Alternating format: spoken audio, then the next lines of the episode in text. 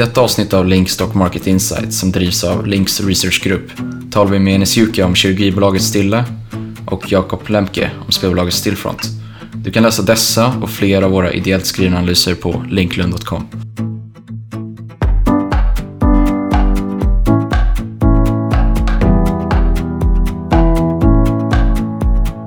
Jag sitter här med Enes Ljuca som har skrivit en analys på bolaget Stille. Stämmer bra.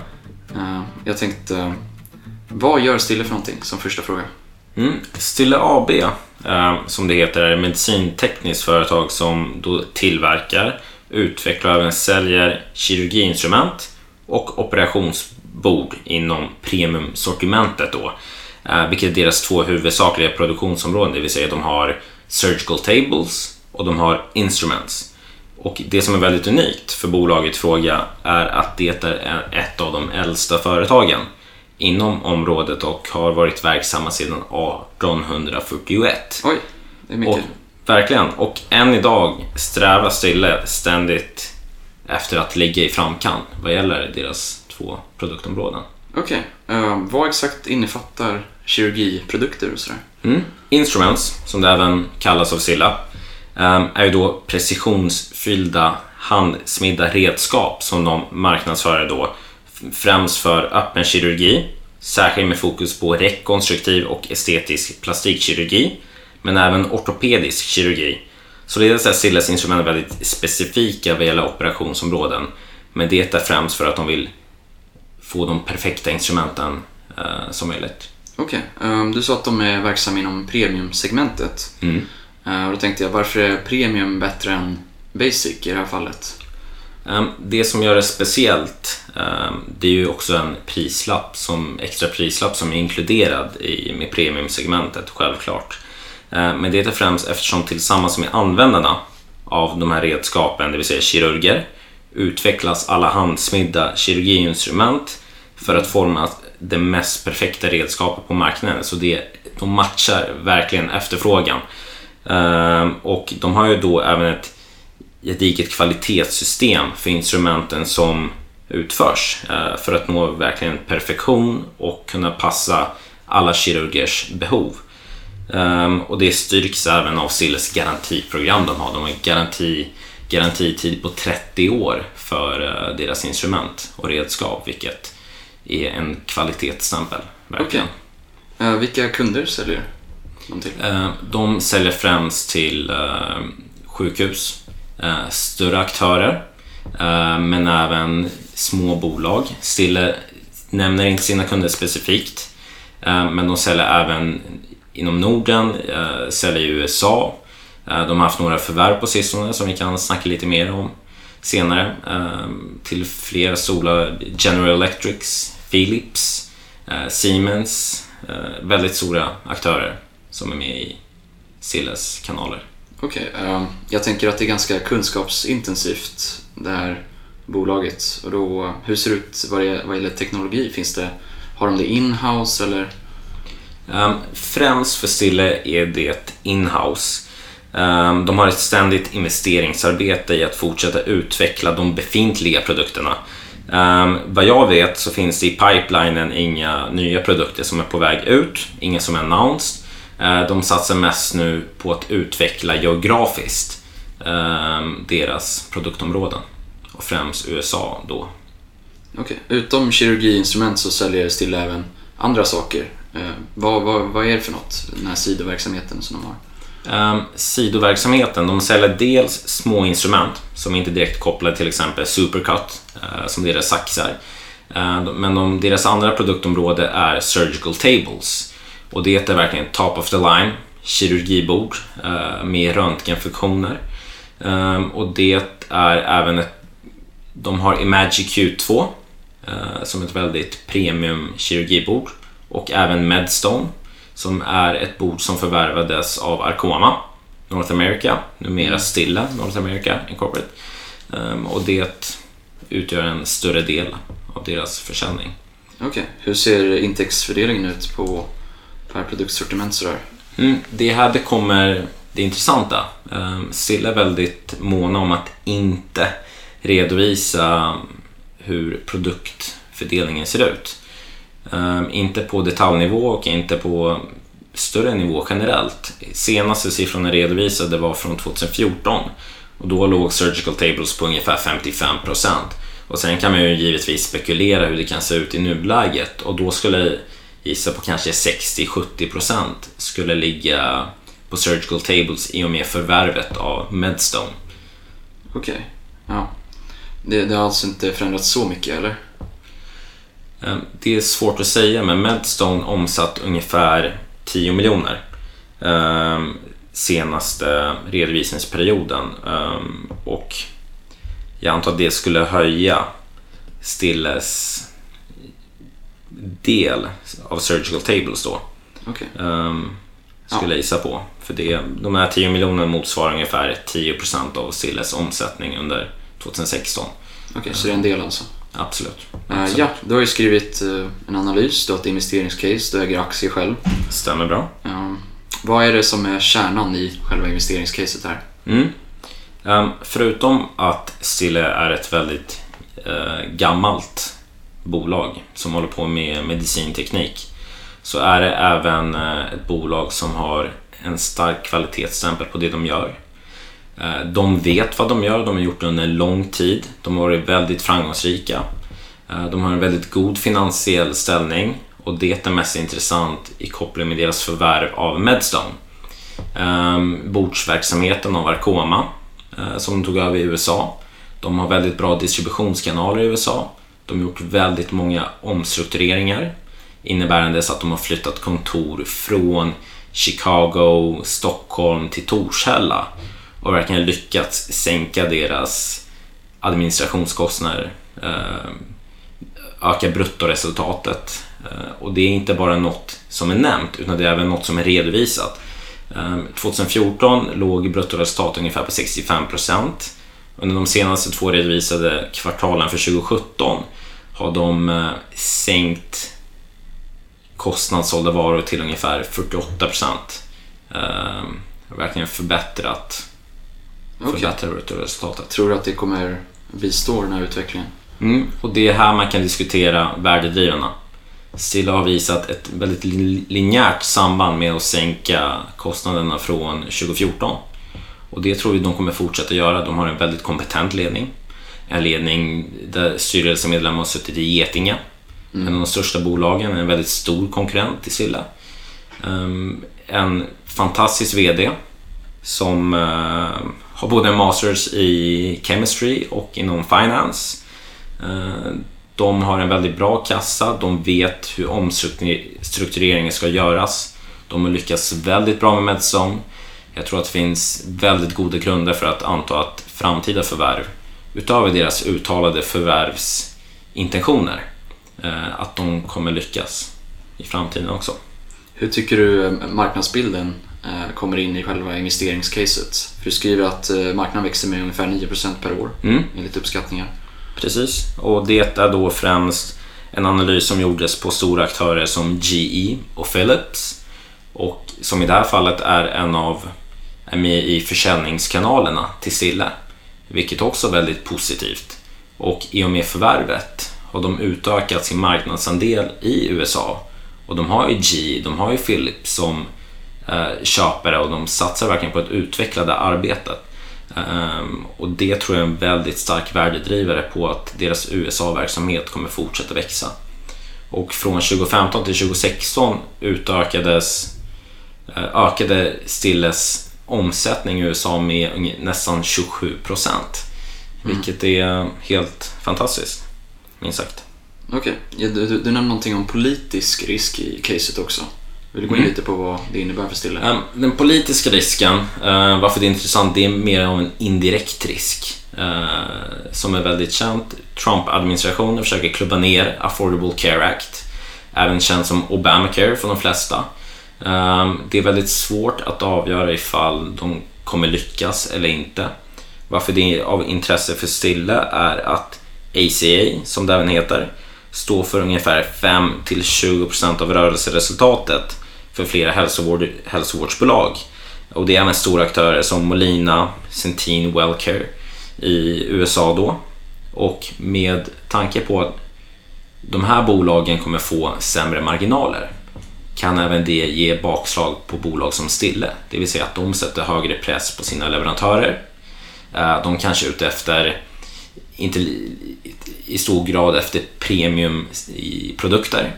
Det kanske tvingas till att sänka priser, försämra deras marginaler. Så deras marknadsandel är kanske jättestor, men att det påverkas, absolut. Så det är en risk med det där. Ja, Stille är ju lönsamma. Hur ser balansräkningen ut för bolaget? Är den stark, är den svag? Balansräkningen ser väldigt bra ut. Stille har i nuläget väldigt lite skulder. De har endast ungefär 1,3 miljoner som är räntebärande. De har en stor kassa, nästan upp till 30 miljoner.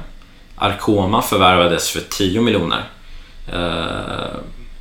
De förvärvades för 8,5 miljoner. De omsatt 10 miljoner föregående år. Och redan det tyder på att den nuvarande kassan kan täcka 2-3 förvärv till. Okay. Så de kan både använda kassan, de kan använda den låga skuldsättningsgraden för att utföra fler förvärv. Så jag skulle säga att den balansräkningen ser väldigt god ut. Jag bara gå in på ett sidospår. Arcoma tror jag handlades till ett ganska lågt PS-tal. Vad var förvärvssumman för Medstone? Medstone, det var 8,5 miljoner för hela bordsverksamheten. Exakt, och de omsatte runt 10, va? 10, precis. Då blir det ju ett PS-tal under 1, då. Stämmer bra. Okay.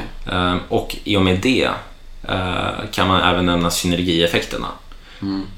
Jag tror personligen att det skulle vara väldigt legitimt ifall Stille skulle ha köpt Arcoma eller deras bordsverksamhet för en större summa. För de har lyckats omstrukturera och sänka kostnaderna i koncernen generellt. Så det kanske fanns lite, vad ska man säga, dolda övervärden då i själva förvärvet. Absolut. Okej, intressant. Ska vi gå över till värdering då? Självklart. Du har försökt att värdera Stille. Vad har du använt för metod? Eller metoder? Metoder. Använt en DCF-analys. Beräknat en weighted average cost of capital, även nämnt som WACC, till 7,84%, vi kan säga 8%. Och då har jag även inkluderat en riskjusterad marknadspremie för den större risk som medföljer ett mindre bolag som Stille. Även kika på multipelvärderingar. Det som jag tycker är mest intressant för Stille är lönsamhet. För värdedriven är ju då att de höjer deras EBIT-marginaler. Och då är EV-EBITA är väldigt intressant mått. Ursäkta. Varför är det intressant. Mer intressant än PE i det här fallet, tycker du? Personligen tycker jag att EV-EBITA är väldigt bra resultat, med tanke på att de har liten hävstång. Så tror jag att det tyder väldigt bra på lönsamheten. Och EV kanske reflekterar nettokassan också. Absolut. Eller har de en nettokassa? Det har de. Okej.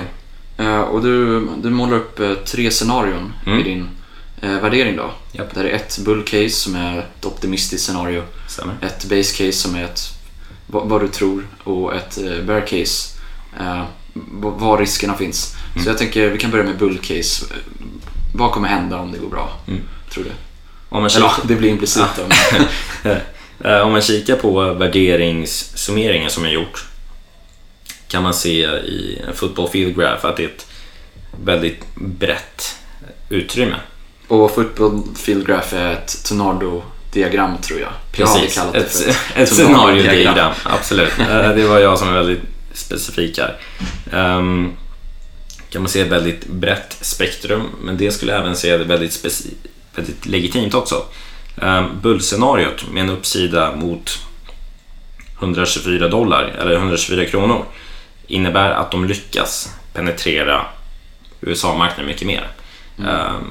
Deras framtida förvärv och USA-verksamhet kan ses som en slags option på hela bolaget i fråga. Att om det går väldigt bra så kommer de få en enorm uppsida. Hur betraktar man USA-verksamheten då? Som en slags option vid sidan av grundverksamheten, eller är den en central del av caset, anser du? Jag tror att det är en väldigt viktig del för uppsidan. Men om USA-nivåerna hålls på samma nivå som i dagsläget, och Sille inte satsar på att göra fler förvärv, ta fler marknadsandelar, så tror jag ändå Stille har en väldigt bra grund och en väldigt bra lönsamhet och omstruktureringar som kommer hålla i framtiden. Okay. För base-scenariot då.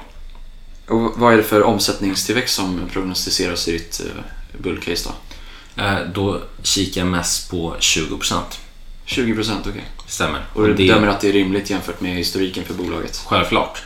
Redan under 2017 visar man en ökad tillväxt. 2016, 15.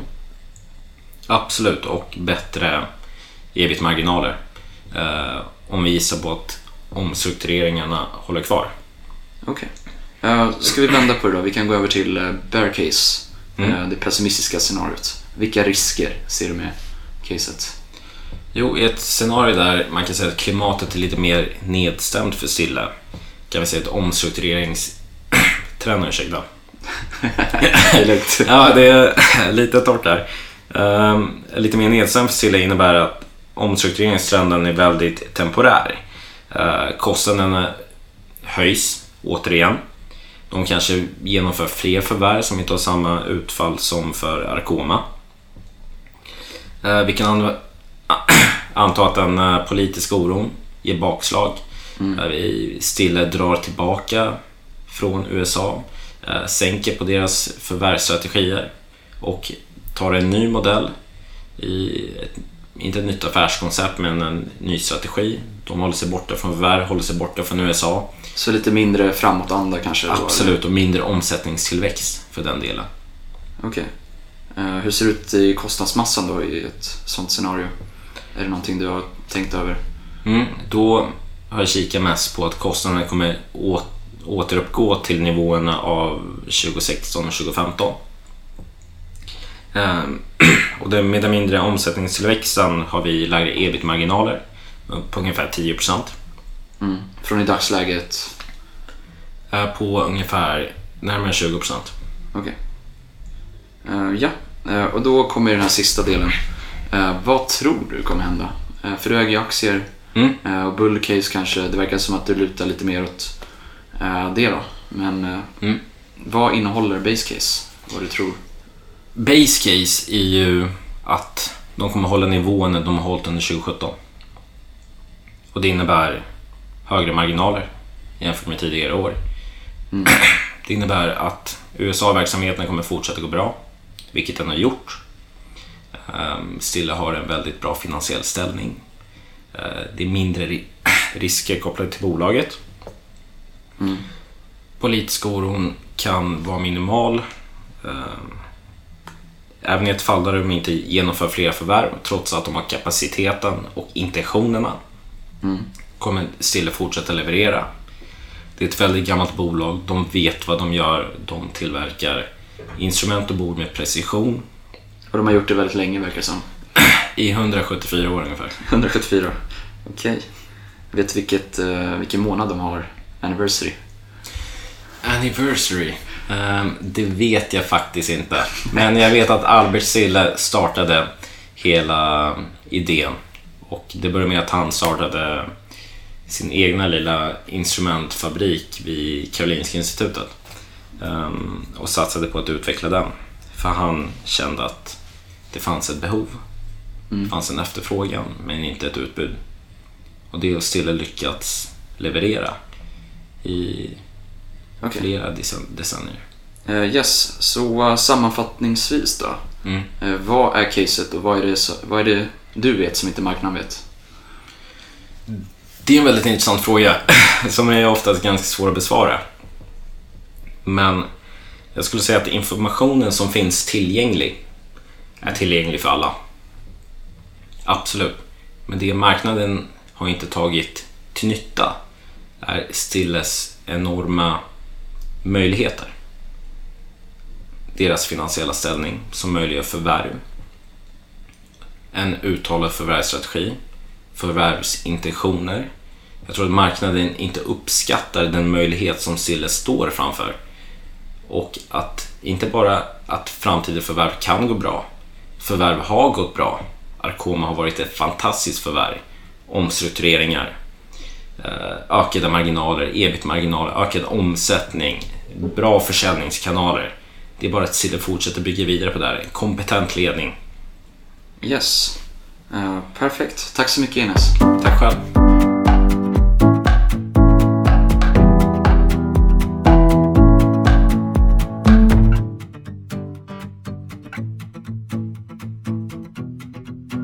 Jag sitter här med Jakob Lembke. Vi ska snacka om Stillfront. Du har skrivit en analys som är på väg ut om bolaget. Vad är det de gör? Stillfront är en svensk spelutvecklare. Utvecklar väl egentligen liksom inga egna spel, utan det består av 8 olika spelstudier som äger, som utvecklar och publicerar spel. För de som inte är så insatt i gaming, vilka spel har de gjort? Det mest kända spelet är väl Unravel, som är ett indiespel, plattformsspel som kom ut för några år sedan. Men annars så är fokus mest på webbaserade spel och mobilspel. Okej, är det en svensk spelstudio eller? Unravel är utvecklad av svenska spelstudion Coldwood. Men sen så har de ju egna studios lite utspritt över hela världen. Okej, schysst. Ja, du har ju skrivit en analys om spelet. Jag tänkte bara, spelbranschen, kan du lite gå in på, är det en växande marknad? Ja, alltså, spelbranschen växer generellt sett ganska kraftigt. De har en genomsnittlig tillväxt på 7% på analyser på 2020. Sen så växer även då till exempel mobilspelsmarknaden mycket kraftigare, om nästan 14%. Okej, intressant. Och ja, mobilspel känner man ju till, för det finns de här Candy Crush och så vidare. Men hur ser ett typiskt spel ut från Stillfront? Ja, alltså typiskt spel från Stillfront, det går inte riktigt att ta något typiskt spel egentligen, sett till liksom vad de inriktar sig på, i och med att det är så, du kommer från olika studier som är olika grejer. Men om man ska dra en helhet, så typ mobilspel är väl ett spel som är free to play, där man spelar mot andra, typ till exempel så här, man har sin lilla egna värld och sen så möter man andra och så här. Och sen så har man då microtransactions på dem för att få fria intäkter då. Okej, ja, är det ett lönsamt bolag? Ja, de har sedan ungefär 1,5 år tillbaka börjat generera positiva lönsamhetsmått, både om man ser till vinst och även kassaflöden och så. Okej, schysst. Ja, och du har ju ett investeringscase för Stillfront, för du tycker bolaget är intressant, vad jag förstår. Ja. Kan du berätta lite om första punkten, vad är det som är viktigast, tycker du? Investeringscaset. Det viktigaste skulle jag nog se som det som differentieras till från andra spelbolag, det är hur de är diversifierade. De består mer av en portfölj av massvis av spel, och det handlar inte om att ett enskilt spel ska bli liksom det största, bästa spelet, utan mer att alla spel och alla spelstudier ska bidra till liksom någon form av genomsnittlig tillväxt som ska vara god och då verkligen dra ner risken som är i den här branschen. Okej, ja, för ja, man måste nog ha varit knäpp om man har undgått den här nästan överetableringen som har pågått inom mobilspel. Men de utvecklar också browserspel. Ja. Vad är det för intressant med det? Alltså, om man tittar till browserspelen de har släppt historiskt, så det som skiljer dem mot andra spel är att de har haft en mycket, mycket längre livslängd, där ett spel som har kommit ut för flera år sedan fortfarande har stabila intäkter och väldigt lojala spelare. Okej, så det blir en intressant kalkyl nästan på de spelen, eller? Ja, det man kan läsa av är väl att de här spelarna är liksom inte så, följer inte så mycket trender och så här, utan de mer njuter av ett bra spel och spelar det liksom så länge som de tycker det är bra. Det har ju till exempel ett spel från spelstudion ByteRow som har funnits i 8 år och fortfarande genererar bra intäkter. Okej, schysst.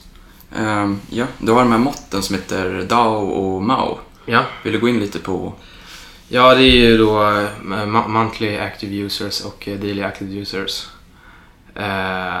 som man då kan se till hur många användare de har. Okej, och hur många är det på ett ungefär i dagsläget för Bytro Games då? Ja, om vi tittar på det här Supremacy 1914 som har funnits i 8 år, så har de i dagsläget månatliga användare på ungefär 50 000 och dagliga på 15 000. Och så har de även ett annat spel som kom ut 2015 som har månatliga användare och monthly active users på 160 000. Okay. Och om jag minns rätt då, så är de dagliga aktiva användarna på 30 000 här. Okej, inte riktigt säkert. Men de här spelen är gratis? Och exakt, det är gratis att spela, och sen är tanken då att spelare ska kunna ta del av vissa, eller köpa sig till vissa fördelar in-game då. Okej. Ja, jag tänkte på, du skriver gynnsam positionering mot den underliggande tillväxten i spelmarknaden. Ja. I Stillfront. Vad menar du där? Det är framförallt då hur man har via förvärv på senaste tiden utökat sin exponering mot mobilmarknaden, som växer mycket kraftigare än övriga marknaden. Och ja, då kan man kanske ta del av lite av den tillväxten. Okej, hur ser insiderägandet ut i Stillfront? Det är ganska bra. Jag tror insiders äger väl ungefär 4-5% av bolaget ungefär. Men sen så ytterligare då, i och med att man förvärvar mindre studios, så gör man det ofta med en del aktier, så man kan behålla den initiala ägaren av studioserna i bolaget. Och så att det har gjort att totalt sett så ägs ungefär 30% av aktierna av olika personer som har någon form av position, anknytning till bolaget, som kanske chef för en studio och så vidare. Okej, så de är fortsatt aktiva då i själva bolaget liksom? Ja, det är lite det som är tanken, att man ska kunna behålla de människorna. Jag tänker värderingen. Brukar de vara låga på spelbolag? Nej, generellt sett så har de ju ganska höga värderingar då, vilket ofta då går det att hänföra till att man har tro på en väldigt hög tillväxt. Och alltså, spelbranschen ser ut så att du har ju egentligen oändlig uppsida på ett spel i och med att du har nästan inga kostnader. Så att om ett spel liksom blir bra, så får du väldigt hög uppsida. Och det blir väldigt skalbart. Och ja. Det är väl därför det ser rätt högt ut. Hur gick ni till när ni försökte värdera Stillfront?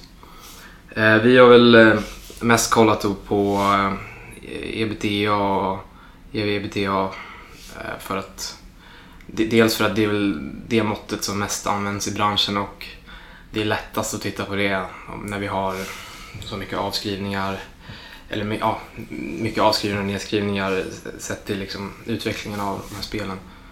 Okej. Ni skriver scenarioanalys. Varför anser du att ni behöver en scenarioanalys för att värdera Stillfront?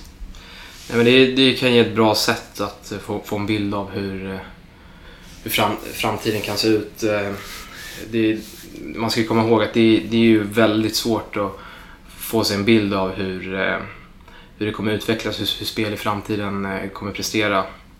Och då kan man ju se till vad det finns för uppsida, vad får effekter liksom, om det inte blir som man tror kanske i framtiden. Ja, hur mycket tror du de kommer växa med i framtiden? Hur mycket har de växt med historiskt? Om man tittar på 2016 växte de med 71% på topline. Och vi tror väl i framtiden då, där vi har prognostiserat för spelen då i den befintliga portföljen och i pipelinen då, att de kommer landa på runt 60% i år och 40% för 2018. Yes. Och då ska man inte hänsyn också då till historiskt. Det har ju varit väldigt mycket förvärv, så att det trycker ju upp tillväxten ganska mycket. Det är inte helt organisk tillväxt. Nej, exakt. Hur har tillväxten sett ut historiskt om man skulle sätta det i en slags graf? Ja, det är mycket gynnsam. Alltså mycket bra. Det är svårt att säga liksom, men för spel går väl i cykler liksom. Ja, exakt. Men då är det återigen idén med Stillfront då, att det inte ska vara så cykliskt. Det vet att bolaget själva stoltserar med att de har gjort all time high på topline 31 månader i rad på rullande 12 månader. Ja. Men sen har de ju inte heller alltså funnits så länge i sin form de är i nuläget, där de börsnoterades för ungefär 2 år sedan och sedan dess har förvärvat väldigt aggressivt. Okej. Hur ser konkurrensbilden ut för Stillfront? Ja, den är extrem. Jag nämnde ju marknadstillväxten förut, men man kan ju också nämna då att marknaden för spel överlag är ungefär på $100 miljarder. Och om vi tittar på mobilspel är den typ runt 40 miljarder. Och det gör ju också att det finns extremt många aktörer. Där på spelmarknaden är det ju mer mycket små aktörer. Medan om man tittar på de lite större spelen som konsol- och dataspel, så består det ofta av några större aktörer som EA och Ubisoft, och sen så finns det mycket mindre aktörer under det. Okej. Ja, jag tänker väl att det är inte så många av dem som är inne på browserspel och sådär. Nej. Och på den svenska sidan så har vi väl Stillfront. Vilken är den närmaste på den svenska marknaden, tror du? På browserspel? Ponera att man ville köpa ett bolag som är ungefär som Stillfront. Vilket svenskt spelbolag tror du hade varit intressant i så fall att kolla på? Ja, alltså man kan jämföra med G5 till exempel. Ja, G5. Och ja, har du kollat någonting på värderingsskillnader när det kommer?